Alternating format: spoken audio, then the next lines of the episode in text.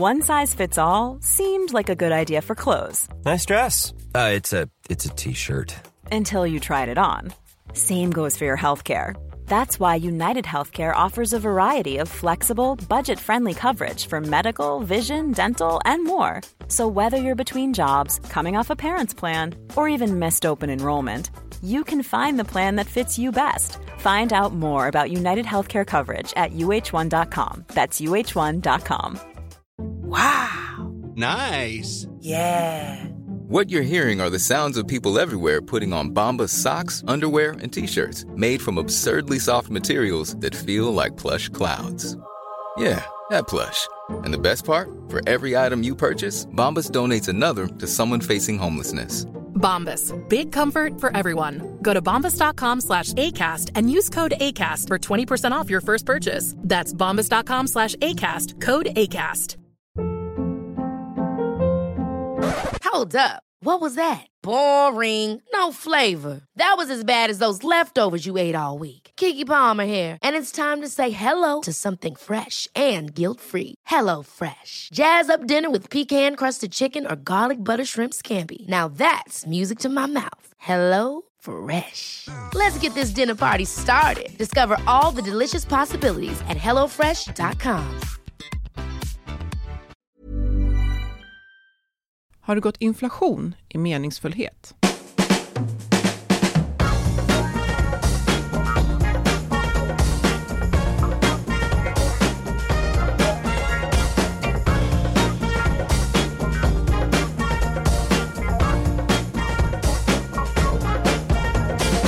Det här är Health for Wealth, en podd om hälsa på jobbet. Trots att vi får det bättre och bättre mår många av oss bara sämre. Hur har det blivit så tokigt? Och hur kan vi använda vår arbetsvardag för att bygga både långsiktig hälsa och lönsamhet? Det tar vi reda på i den här podden. Och vi är Ann-Sofie Forsmark, hälsomanagementkonsult och Boel Stier, copywriter. Lyssna på oss för nya insikter varje vecka för dig som är chef, ledare och medarbetare. hej och välkomna. Vi är på ny adress, Boel, eller hur? Ja, Mm. Precis. Och det känns helt annorlunda och Mm. väldigt kul. Mm. Så att vi har flyttat egentligen bara några kvarter i Stockholm Mm. för att vår tidigare producent Agnete Och fick dragit lite- till fjällen, kan man Ja, säga. Eller till. Dalarna snarare. Mm. Och eh, vi önskar henne all lycka till där uppe i fjällvärlden. Jag vet att du är lite avundsjuk. Ja, jo, nej, men hon har ju väldigt mycket natur, mer natur i sitt liv just nu. Men det här känns jättekul. Vi är på Drottninggatan och eh, vi har till hjälp idag Matilda Berggren från Mm. Berggren Latti. Och det känns jätteroligt. Mm. Hej hej! Hej! Vi känner oss väldigt så här, Ja. omhändertagna och det här ska bli supermysigt. Mm, verkligen. Idag ska vi prata om det här med meningsfullhet. Det är lite pretentiöst. Ja, det bör ju egentligen inte vara det, men, men visst kan det kännas lite... Det är ett stort område. Ja, mm, absolut. Och det är väl lite det som gör, ger inriktningen på det här, för vi har ju varit inne på ämnet tidigare. Oh ja. Det här Mm. med mening och att det är så bra att lyfta frågan varför i en massa sammanhang. För att fundera på vad det egentligen är man ska göra och varför då. då. Ja. Eh, nej men så här, vi har snackat om behovet vi alla känner av att det ska finnas en mening i olika sammanhang där vi verkar. Och vi pratar ju om jobbet i den här Mm. podden. Eh, och hur man kan, vilka verktyg man kan använda för att hitta det här varfret som ibland försvinner bland to-do-listor och liksom kalenderposter och allt man ska göra. Men just att det finns ju eh, oftast och alltid ett varför, men, men det, det är viktigt att det är ens eget till viss mån eller mer eller mindre stor utsträckning, därför att eh, det påverkar, alltså vad, varför vi gör saker påverkar hur vi gör dem och med tanke på att alla hävdar att de har ont om tid så kan det ju kännas skönt att se till att om det inte finns något varför så försvinner det ur mitt liv, för att jag har inte riktigt tid att både göra allt som är meningsfullt och det som inte känns meningsfullt. Det är ett bra sorteringsverktyg helt enkelt, om inte annat. Och det kan hjälpa oss att må bra. Och när vi mår bra, då presterar vi och det är bra för både arbetsgivare, företagen, eh, ledare, Mm. medarbetare. Det är bra för alla. Mm. Och det här är ju någonting som fler och fler blir medvetna om. Att det här med purpose, som det heter på engelska då förstås, eh, det är nästan lite inne att snacka om det. Mm. Och en del företag ligger långt framme och det är på många sätt bra. Men när något blir inne, jag tänker att alla snackar om why i så management och kommunikationskretsar där jag jobbar. så kan det lätt gå lite inflation i ett begrepp och när det går inflation i ett begrepp så slutar det att vara meningsfullt. Mm. Så vi Slå tänkte, knut på sig själv. ja, Mm. så vi tänkte titta lite kritiskt på det här också. Och frågan är om det ibland då blir lite tomt och urvattnat. Och jag har länge funderat på det här, är vi på väg mot ett landskap där företagen liksom tar över den här rollen som kyrkan hade i vårt Mm. samhälle tidigare, att vara någon slags etisk vägvisare. Och så tänker jag, jaha, är, är det bra? Mm, Eller ja, vad betyder det? Mm. Så det ska vi prata om. Ja, men först så ska vi berätta om vår samarbetspartner Twitch Health, för att deras VD Fredrik Karlsson, han har varit ute och omvärldsbevakat, och det gör han mycket vet jag. Och närmare bestämt så har han varit på världens mest hälsosamma arbetsplats. Säger de. påstås Det. Ja, hävdar de. Och eh, det här är Wellness Village. Det är gymutrustningstillverkaren Technogyms huvudkontor i Bologna i Italien. Och de producerar då inte bara träningsutrustning, utan de har också bestämt sig för att skapa en arbetsplats där människor ska må riktigt bra. För man kan inte bestämma, men man kan skapa förutsättningarna Ja. tänker jag. Och eh, då har några av ingredienserna här då eh, är att man får till exempel en hälsosam lunchbuffé för en dollar om dagen. Jag tänker spontant på nudging, att Ja, det blir jobbigt att gå iväg till någon hamburgerkedja tre kvarter bort om det finns en en dollars lunch framför näsan. precis. Det här gör det lätt att fatta de då Mm. hälsosamma valen i det här fallet. Mm. Absolut. Och man har då designat det här kontoret på ett väldigt innovativt sätt och det påstås vara väldigt vackert. Men man har inga vanliga kontorstolar, utan istället sitter man på så här uppblåsta mm, vad heter det, gymbollar, Mhm. pilatesbollar. Mm. Eh, Så man jobbar lite på sin core. Mm. Ja. Och självklart är kontorets gym då enormt och öppet för alla. Och man satsar också mycket på vidareutbildning och lära, lärande, vilket eh, gör mig glad att höra, så att det inte bara blir det här Mm. träna, träna, äta, äta. Ja, eh, läs mer om det här och bli inspirerad på twitchhealth.se under bloggen. Men tillbaka till meningsfullhet då, för att eh, avstampet till just det här avsnittet, för just ämnet som sagt har vi varit inne på flera gånger, vi kommer länka till dem eh, i det här avsnittstexten då. Eh, du läste en artikel som kom ut runt nyår, om jag inte minns fel, Mm. i Svenska Dagbladet, om Mm. att nyckeln till ett friskt åldrande, absolut mat och träning, men lika viktigt att ha ett tydligt syfte. Ja, och för er som har följt Henrik Ennart på SvD så har ni då säkert, eller känner sig till, att han har skrivit både i tidningen och skrivit böcker om bland annat de här blå zonerna, alltså områden runt om i världen där folk blir särskilt gamla, alltså Mm. lever länge.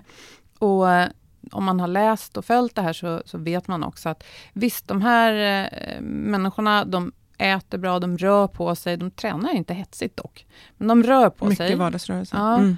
Men sen eh, två precis lika viktiga faktorer för att de har blivit gamla och mår bra, är att de har ett socialt nätverk och en känsla av mening.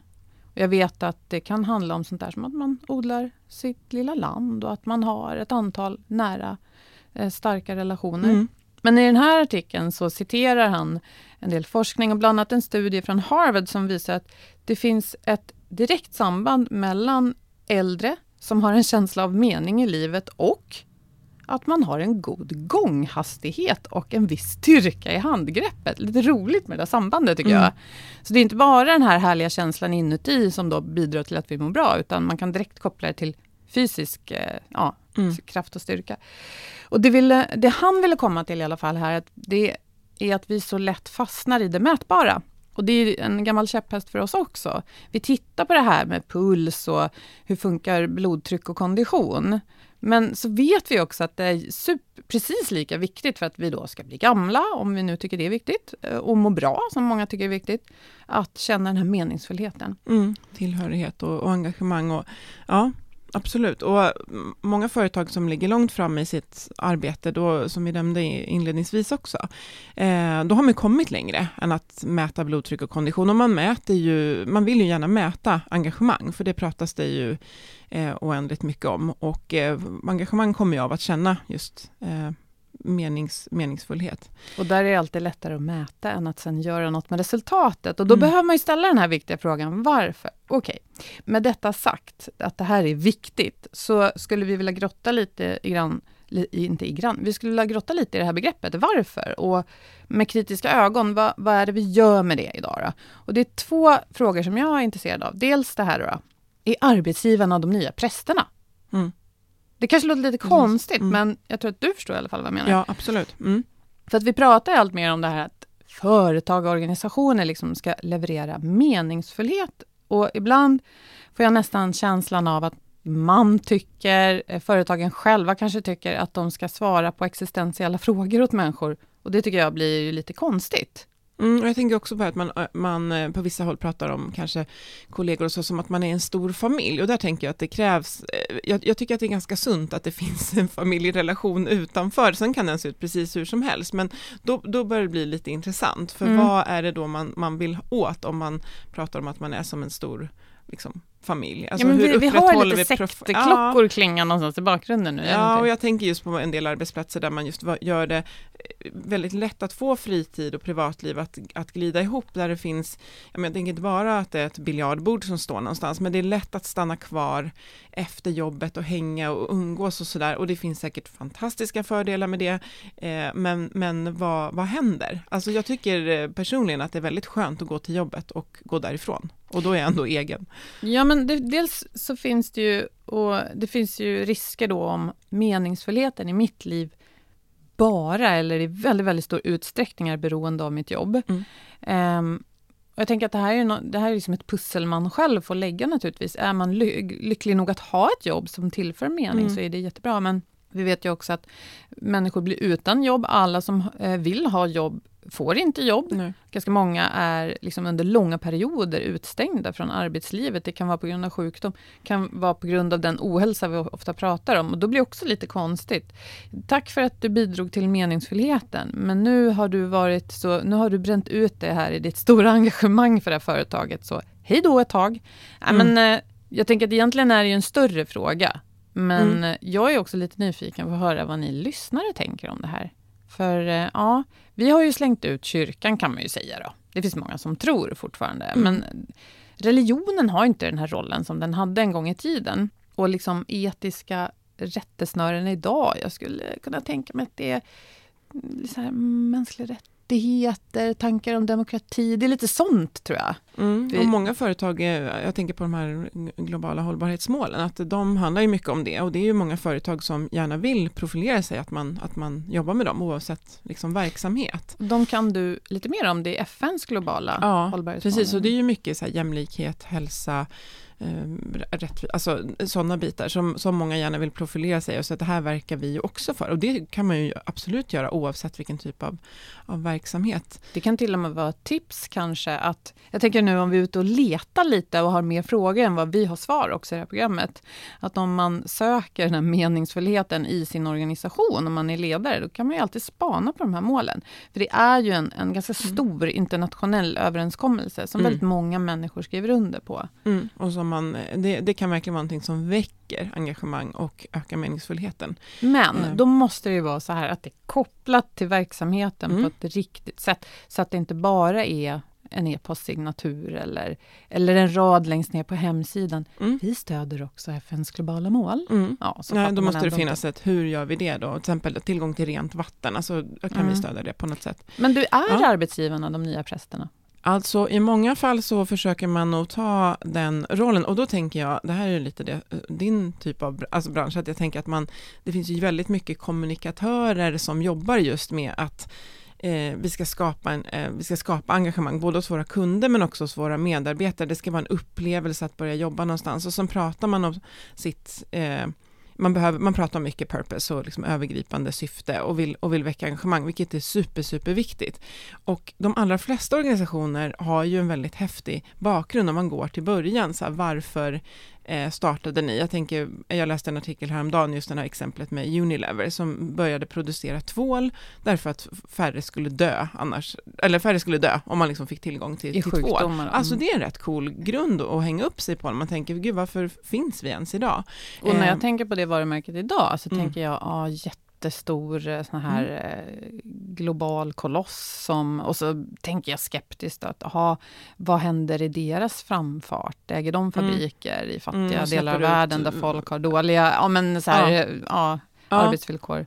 Ja, men, men jag det tänker, kanske inte är så. Nej, men jag tänker som ett annat exempel då, och, och nu är det inte så att vi liksom försöker hänga ut företag här, men till exempel någon som skrev om just Starbucks, att de är så här, vi, vi skapar liksom glädje från varje kopp till varje individ. Och så är det så här, ja, och så är det någon som har identifierat att de, de betalade ju ingen skatt, till exempel i Storbritannien, fast de har verksamhet där. Jaha, då var det inte så mycket, alltså, ja, det beror, man kan ju titta på det på så många olika ingångar, men alla har ju ett syfte, mm, det finns ju ett syfte i botten till att man har startat en organisation och eh, man pratar mycket om storytelling och att det gör att man knyter an kunder, för vi köper vi köper ett varför när mm. vi köper någonting. Det finns en anledning till att det finns samma teknik i våra liksom, telefoner och datorer, men några vill ha en med ett äpple på. Alltså det är ju varför, och det är det här som Simon Sinek pratar så bra om. Då tar han ju upp Apple som exempel. Mm. Så betyder eh. inte det att man alltid måste köpa den dyrare techprodukten för att man är, vill bidra till en bättre värld. Men mm. det är lite så här hur kommunikationen funkar. Och jag då som jobbar med kommunikation, i min bransch så begår man en massa fel naturligtvis och ett grundfel är ju då förstås att försöka klämma in någon slags meningsfullhet där den egentligen inte finns. Berätta nu ett exempel, när, du behöver inte ta, hänga ut någon, men när, när kan det vara att den inte finns? Då? Ja, helt ärligt, jag har ju växlat min karriär mellan att vara journalist och, och vara copywriter och ja, så, men mm. när jag då har eh, kommunicerat på beställning av någon annan, mm. jag tror aldrig att jag riktigt har kompromissat med mina egna värderingar, kan jag bara säga. Mm. Om jag skulle varit in, nja, om jag hade varit urfattig och behövde försörja mina barn, skulle jag nog göra det. Men så jag kan nog hålla med dig om att i grunden för de flesta verksamheter finns det något bra. Mm. Inte alla, och en del verksamheter liksom förstörs längs vägen av att man leder dem på fel sätt och att det här, eh, den ursprungliga meningen kanske försvinner. Då. Men jo, det jag ville säga var, till exempel vi pratade om den här nya eh, rakbladsreklamen. Mm. Vi kan väl säga? Ja, men vi kan, och, och vi kan, ja, den ska vi återkomma ja, till. Ja. ja. Men eh, som har fått mycket uppmärksamhet nyligen då, då för att eh, de har gått ut med en reklamfilm. Mm. Och det här är ju då rakblad. Och det, traditionellt har det här varit en väldigt så här macho eh, stukad typ av tonalitet i den här kommunikationen. Mm. Det är liksom... Mm, typ stridspilot ruff, ja, eller hur? Mm. Så här stereotypt manligt. Då. Och nu gör de någonting annat. Mm. Och den här reklamfilmen handlar mer om hur en schysst manlighet ja. betyder att man också ska stå upp för kvinnors värden, alltså, mm. eller rättighet och ja, så. Eh, säga nej om någon liksom är sexuellt trakasserande och sådär. Mm. Det är vad jag tolkar av den här mm. filmen i alla fall, och det tycker jag om. Sen så hade du läst den här artikeln som jag också läser då mm, med kritik mot dem. Ja, att eh, många har kritiserat dem för att, ja men sen har de ändå den här tjejlinjen då som är rosa och det är ju lite fjantigt. Plus att den då kostar mer än kill rakbladen. Mm. Ja, det är, ju, det är ju jättebra att man pekar på det. Mm. Dock kan jag ju säga så här, vill jag gärna behålla den här bra, reklamfilmen ändå. Jag tyckte också den var jättebra i sitt, och just att den var också, det var inte bara det, utan de har väl också då gett pengar till någon typ av verksamhet som, ja, alltså till någon satsning just på det här med ja, jag, som ni hör, jag kan mm. inte detaljerna, men det var en större rörelse som de har dragit igång. Självklart med ett marknadsföringssyfte, men ja. varför inte, alltså det här eh, created shared value, att, ja, typ som att Coca-Cola renar vattnet någonstans för att få till sina fabriker, men samtidigt så får även befolkningen i den byn rent vatten. Alltså inte stick under stol med att det är klart att vi har ett ett kommersiellt syfte också, så måste det ju nästan få Nej, vara. Och kan de giftas ihop och liksom håller hela, hela vägen så är det underbart. Sen tror jag att de här jätteföretagen, det är klart att det glitchar någonstans. Men jag tänker ett annat exempel, eh, det är väl, rätta mig nu igen om jag har fel, Libress som eh, hade den här kampanjen Like a girl, hashtag like a girl. Mm -hmm. Och jag tycker det är helt fantastiskt. Jag kan i stort sett ingenting om hur det ser ut i Libresse och det företag som äger dem, då, som säkert är något gigantiskt amerikanskt bolag. Mm. Deras produktionskedja och om någon blir utnyttjad i den och om alla mår bra på deras eh, mm. arbetsplatser. Men ta inte ifrån mig den kampanjen, den har bidragit med något mm. tycker jag. Mm. Så att jag, jag tänker, mm. jättebra att vi är kritiska, men vi kan också se att det är bra när reklam får liksom, ta del i samhällsdebatten. Mm. Så. Men för det vi, vi vill komma in lite på är det här med att vad händer om vi bara har meningsfullheten på jobbet? För att då kan det ju vara att så här, ja men på vårt företag så har vi lagt jättemycket krut på att folk ska känna att det finns en mening att koppla upp sig på och Eh, jag tänker att man behöver ju ofta, liksom, det är så lätt att hitta, vissa yrken är så tydligt att se den mening och den skillnad de gör, men för att, eh, för att till exempel någon ska kunna eh, rädda hjärtsjuka barn eller ta hand om barn, så behöver det finnas massa andra saker. Vad behöver finnas för att den här verksamheten ska finnas? Och, Mm. och sen också att man kan ha ja, men som vi har tagit som exempel tidigare, om, min, om, om jag känner stor mening i att sprida glädje till andra människor, det kan jag ju göra i nästan vilket yrke som helst. Alltså Ja. verkligen. Ja. Jag kan verkligen göra det precis i vilket yrke som helst. Mm. Det är mina värderingar och det Även är om jag meningsfullt jobbar för för mig. Kronofogden, för då kan jag faktiskt sköta de här Ja. relationerna som Mm. liksom börjar i ett ganska otrevligt syfte, så kan jag sköta dem väldigt bra. Nu kommer Kanske- vi att ta din TV, men du får mindre skärmtid, det är bra för hälsan. Ja. Nej, men, men det går alltid, men det kan vara att man får gräva lite där man står. Ja, men tänk att man eh, Ja. jobbar liksom med rättsfall och man kan vara åklagare och allt möjligt, så kan man, alltså ja, du fattar, man kan alltid hjälp, vara hjälpsam och omtänksam mot Mm. människor man möter i sitt värv. Sen så, jag ska bara avrunda det här med mitt eget, eh, mitt Ja. eget skrå. Ja. Jag tänker att vi som kommunicerar får ju faktiskt se till att ta lite ansvar också. Och nu Mm. sa jag alldeles nyss att jag struntade i vad som låg bakom en väldigt bra reklamkampanj. Men det är ju då som konsument, tänker jag. Eh, är man producent och är ett företags byrå, då behöver man ju känna till lite mer. Och där tänker jag också att om man går ut med den här härliga kampanjen, världsförbättraranda och allt vad det är, och sen mår folk väldigt dåligt på den arbetsplatsen eller ja, ledningen är, är liksom hemsk, folk blir trakasserade på jobbet, men då måste man ju försöka ha någon typ av verktyg för att fånga upp det, så att inte vi bara för ut någon slags falsk bild. Men det ansvaret tycker jag, det ligger ju på de som är producenter Mm. av, av det vi kommunicerar.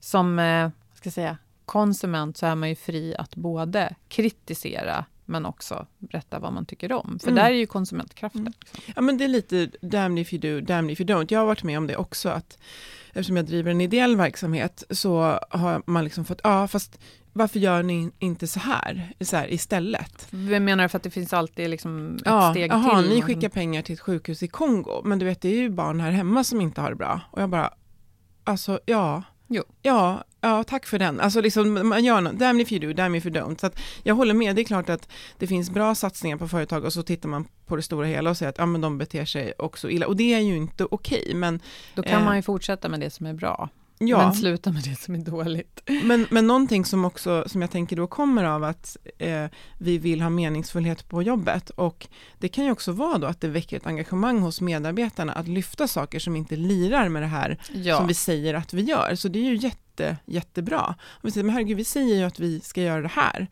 men det gör vi ju inte internt. Eh, så, så det är ju eh, viktigt. Och också, jag håller på med att ta mig igenom en bok som heter Prime to Perform, som handlar, alltså det är ett verktyg som handlar om hur man mäter det de kallar för total motivation. Och grundtesen till hela boken, det är att varför vi gör saker påverkar hur vi gör dem. Och det, de har gjort massa, liksom, kopplat upp sig på massa studier och grejer där de stöttar sitt då, verktyg. Eh, men det är, det är så tydligt att ja, vad, hur vi känner för det vi gör, det påverkar också hur vi utför det. Så att ja, meningsfullheten är viktig, men det vi ville fundera på också var ju det här att vad händer om den bara finns på jobbet? För att ja. där vad är ser vi ju några risker. Att om jag bara har meningsfullhet på jobbet så är ju risken också att jag spenderar väldigt mycket tid där och väldigt mycket energi på bara jobbet för att annat känns inte lika meningsfullt. Ja, och som du är ännu bättre på att prata om än jag, det är ju det här, nej men jag tänker på det här med utmattning, att eh, många tror att det ofta handlar om för mycket att göra, väldigt höga krav, inga resurser att leverera resultatet. Och det är det ju ofta. Mm. Men det kan också handla om att man är så superengagerad i det man gör, att det aldrig finns något slut. Nej. Det går inte att säga nej. Mm. Och jag kan tänka mig att det här är ett stort problem i ideella organisationer till exempel.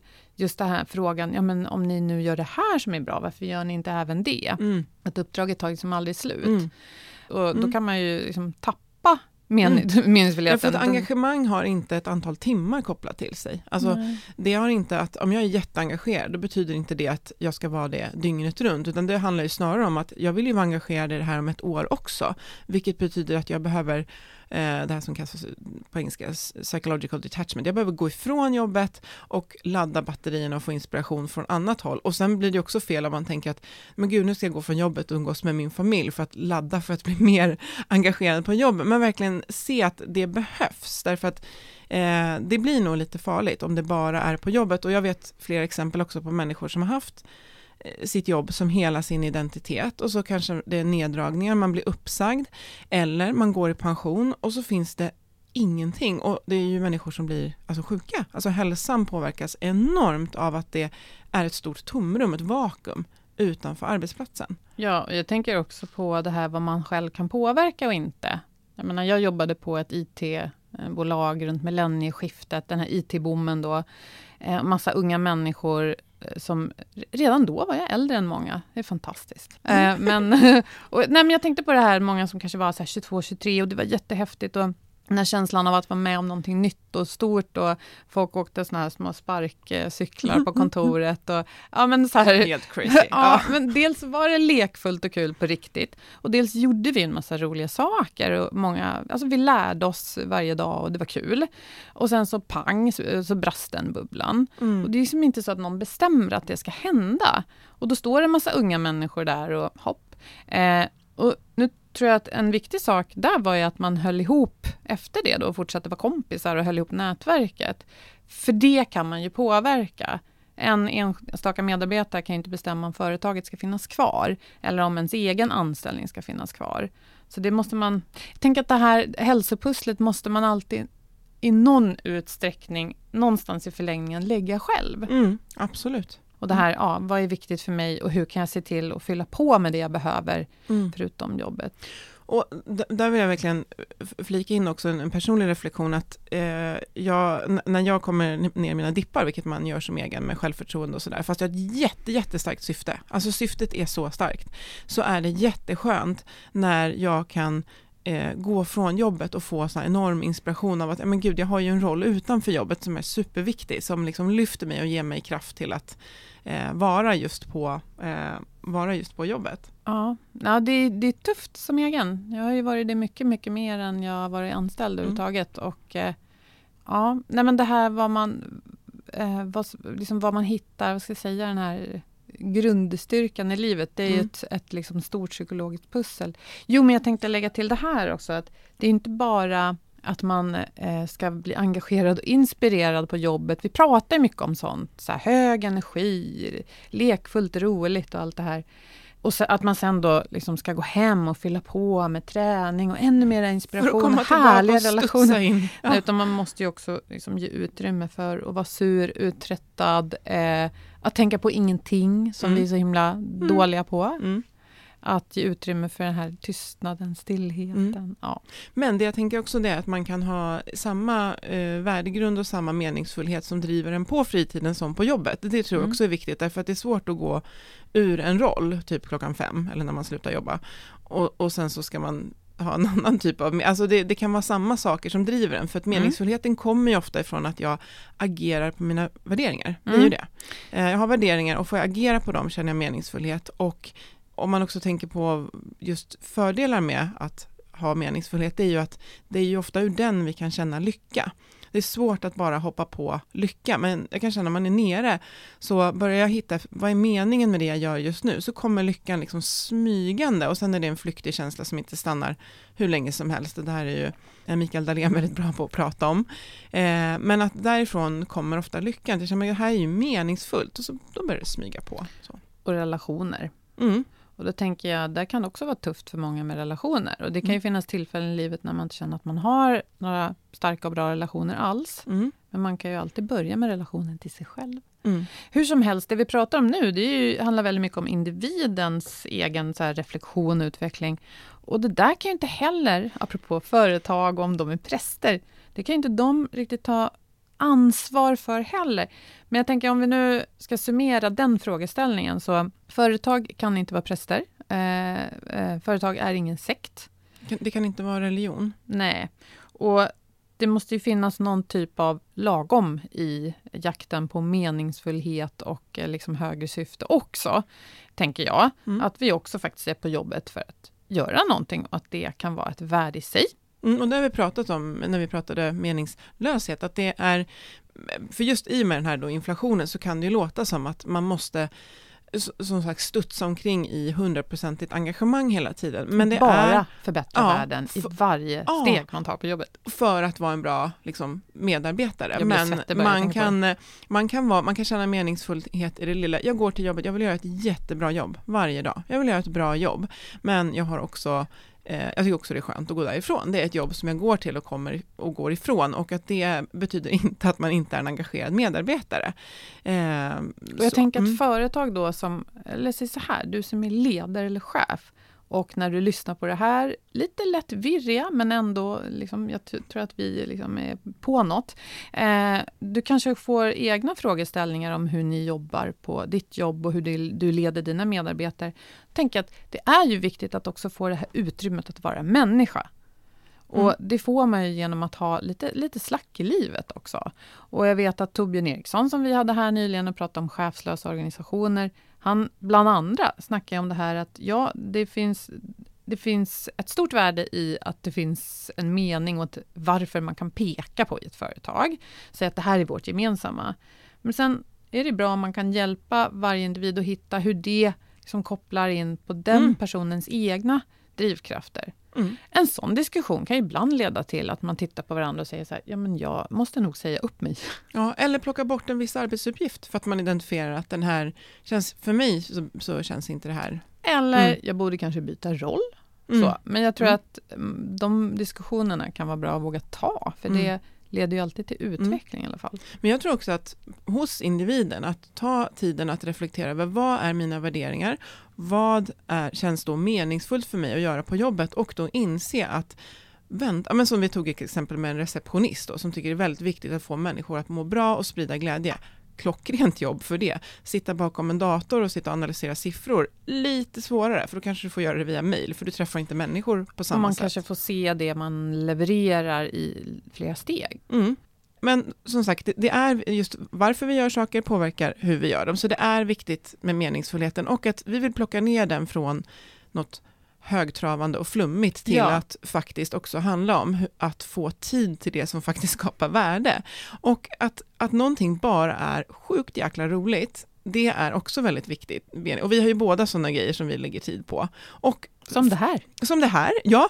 Och, men, men jag tänker som du dansar och, och jag håller på med min gitarr och sjunger och det kommer inte, vi kommer inte bli, du kommer inte dansa på någon stor scen, ja, det vet man aldrig, och jag kommer inte bli rockstjärna, men det är så otroligt viktiga bitar, så Mm. bara flika in det. Men det leder ju också till lärande, för när vi börjar ställa frågan varför vi gör saker, så inser vi kanske också att det här kan vi plocka bort, för det hänger inte ihop. Så det spar tid. Mm. Och sen reflekterade jag, det här ramlade ner som en polett för mig igår, sist på pucken i mål. Men det blir lite mindre bråttom kände jag. För att om mitt syfte är detsamma varje dag, vilket det har varit sedan jag startade eget, det här ska jag ju hålla på med hela tiden. Mitt syfte är ju inte att bli klar med så många saker så fort som möjligt för att göra fler, utan mitt syfte är någonting som håller. Det blir inte så bråttom. Det jag tycker jag var älskar skönt. det där och det har jag sagt eh, i podden tror jag också.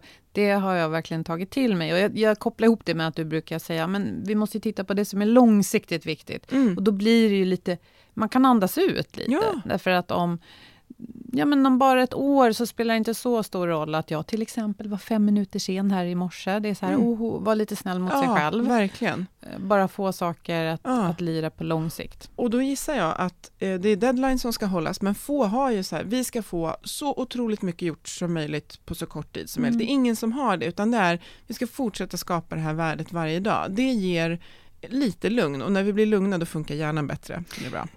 Mm. Ja, skönt. Och, och jag tänker också att eh, kanske inte eh, se saker som... Att inte eh, göra alla uppdrag som så enormt stora heller, för det här med meningsfullheten behöver inte betyda att man räddar världen. Nej, Utan det, det kan kan rädda handla om dagen, Ja, Herregud. och ta hand om sig själv. rädda kafferesten, Ja, laga en kaffeapparat åt någon. Ja, till exempel. Ja, eh, men, men just att det hjälper med att sålla arbetsuppgifter och så vet vi då att det buffrar hälsa. För att det går åt lika mycket energi att göra någonting med, men, med en känsla av mening som att inte göra det. Förmodligen mycket mindre energi. Och det buffrar hälsa att ha Mm. mening i sitt liv. Eh, och sen just det här att om vi förväntar oss meningsfullhet på jobbet så blir det också att vi kan vara bra medborgare. Jag tänker exempel på de här eh, franska studenterna som var väl först ut och gick ut och demonstrerade och sa att vi kräver att våra framtida arbetsgivare tar ett ansvar för klimatet. Eh, mm, vi kan också agera så på vår arbetsplats. Att, ja men vänta nu, vi snackar om det här och det här är en aktuell fråga. Hur, vi, kan, vi kan börja ställa krav som arbetsgivare. Så att det, det vill jag, vi kan vara såna, Som arbetsgivare och arbetstagare kanske. Ja, men Mm. oavsett hur mycket makt man har så kan man förhoppningsvis alltid i alla fall ställa frågor och väcka diskussioner. Mm. Och sen också att eh, om man tänker på återkoppla då till, till Torbjörn Eriksson och det här med självledarskap. Med tydligt varför blir det mycket lättare att ge frihet under ansvar. För att om vi vet att vi alla strävar mot samma syfte, eh, då kan jag ge dig större frihet i hur du utför det. Men jag är osäker på om du vet vart vi ska, då vill jag gärna kolla vad du håller på med. Så inte du, Plus att jag Ja. känner mig nog lite eh, rörig och kan behöva lite vägledning, Mm. eller hur? men om liksom Ja. syftet är att eh, vi ska liksom bemöta våra kunder på bästa sätt inom de här ramarna, då får du frihet under ansvar. Så vi kommer ju hela tiden tillbaka, vi försöker vara kritiska, men jag vet inte hur duktiga vi är på det. Men, Mm. nej men så här, vi kan ju peka på problem, men det är ju ganska tydligt ändå att det här med varför och mening, ja men det är bra. Det är bra att ställa sig de här frågorna då, då i livet. Mm. Sen behöver man ju inte vara så arg på sig själv om man inte lyckas göra det varenda dag heller. Nej. Eller? För det kan vara Nej. lite tufft att bara ta tag i de här stora frågorna hela tiden. Mm. Men just att plocka ner det från något högtravande som Mm. man tar in kanske kommunikationskonsulter för eller pratar om tre gånger per år eller Mm. sätter på väggen till att faktiskt handla om eh, att skapa en trevlig dag. För det är verkligen, alltså om ni inte har gjort det, så testa när någonting känns segt. Börja i meningen, när ni känner er nere, så kommer ofta en glädje smygande. Alltså det är, det, jag tror att det funkar. Men vi har också pratat om det här begreppet ikigai, som jag ofta använder när jag föreläser. Det är ju ett japanskt begrepp och man kan översätta det, ja, men det till varför, men också varför jag kliver upp på morgonen. Och det är det man också har sett hos de här eh, grupperna i de blå zonerna, att man har ett, ett starkt ikigai. Eh, och det sammanfattas av vad jag tycker om, alltså på engelska blir det what you love, your passion, men Mm. alltså vad, vad gillar jag att göra? Och vad behöver världen? Och här får man plocka ner det så att det blir någonting som man kan göra i sin vardag. Mm. Så, den behöver mycket, vår stackars värld. Och vad är jag bra på? Så, här kan man behöva hjälp av andra om man är väldigt självkritisk, för man bara, nej men jag kan ju ingenting. Ta hjälp av dina polare. Alla är bra på något. Ja, och vad kan jag få betalt för? För här är också, det är inte fult att tänka det, för att om du ska kunna lägga tid på det så är det ganska viktigt att det faktiskt kommer in, eh, om det inte är ett fritidsintresse, men ska du göra det på jobbet, att det faktiskt finns en liksom, affärsaspekt i det här. Så vad tycker jag om att göra? Vad kan liksom bidra till den världen jag är i, där Mm. jag är? Och eh, vad är jag bra på? Och kan jag liksom få betalt för att göra det här? Mm. Mm. Det är lite karriärrådgivning här. Det är karriärrådgivning, för de här bitarna eh, behöver vara på plats. För det, om du tycker någonting är tråkigt blir det extremt jobbigt att driva verksamhet på det. Ja, nej men absolut. Och eh, förhoppningsvis så kan vi, kan vi tillföra något till er som lyssnar. Jag pratade med någon i veckan som brukar lyssna på vår podd som har fått stöd och styrka i det för att göra en stor förändring i sitt liv Wow. som delvis har varit lite jobbig. Och hon sa det, ja men de här, det här att våga välja sin väg och att, Mm. ja, det, hon kände att hon hade fått det stödet. Det gjorde mig väldigt glad. Mm. Och, och jag tänker också eh, att det vi inte säger här, det är att man ska göra den här resan och sen bestämma sig för att, alltså man kanske jobbar med sitt, och sen säger man upp sig, utan det här går Nej. också att alltså, ta med det här på jobbet Mm. till nästa utvecklingssamtal. Eh, så. Och eh, jag hoppas att ni vill, eh, jag kommer pusha ut de här frågorna i sociala medier, för jag tycker det är otroligt intressant att höra när människor har det här på plats, men också om man inte har det på plats och kanske jobbar med det och hur man reflekterar över det. Ja, var skaver det som värst? Vilka rävsaxar kan vi sitta i? Ja, ni får jättegärna dela med er Mm. och ge oss tips om vad vi kan prata mer om. Det är alltid väldigt kul att få uppslag Mm. från er lyssnare. Och vi finns som vanligt på healthforwealth.se. Vi finns på LinkedIn och Facebook. Och vi tackar våra samarbetspartner Twitch Health och Berggren Latti för den här produktionen. Ja, dela gärna våra avsnitt i sociala medier och kommentera och diskutera med oss så hjälper det oss att nå ännu fler lyssnare. Var snälla mot varandra och ha det fint. Hej då! Hej då!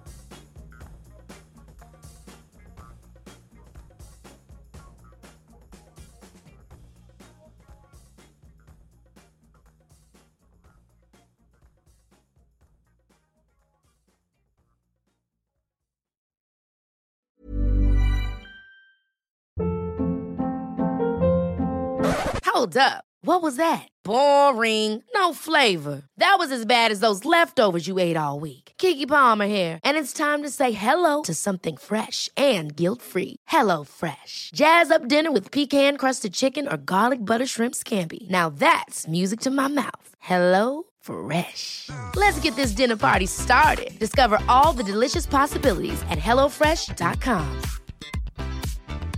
Even when we're on a budget, we still deserve nice things. Quince is a place to scoop up stunning high-end goods for 50 to 80% less than similar brands. They have buttery soft cashmere sweaters starting at $50, luxurious Italian leather bags, and so much more. Plus, Quince only works with factories that use safe, ethical, and responsible manufacturing. Get the high-end goods you'll love without the high price tag with Quince. Go to quince.com slash style for free shipping and 365-day returns. Imagine the softest sheets you've ever felt. Now imagine them getting even softer over time. That's what you'll feel with Bowl and Branch's organic cotton sheets. In a recent customer survey, 96% replied that Bowl and Branch sheets get softer with every wash. Start getting your best night's sleep in these sheets that get softer and softer for years to come. Try their sheets with a 30-night guarantee. Plus, get 15% off your first order at bowlandbranch.com. Code BUTTERY. Exclusions apply. See site for details.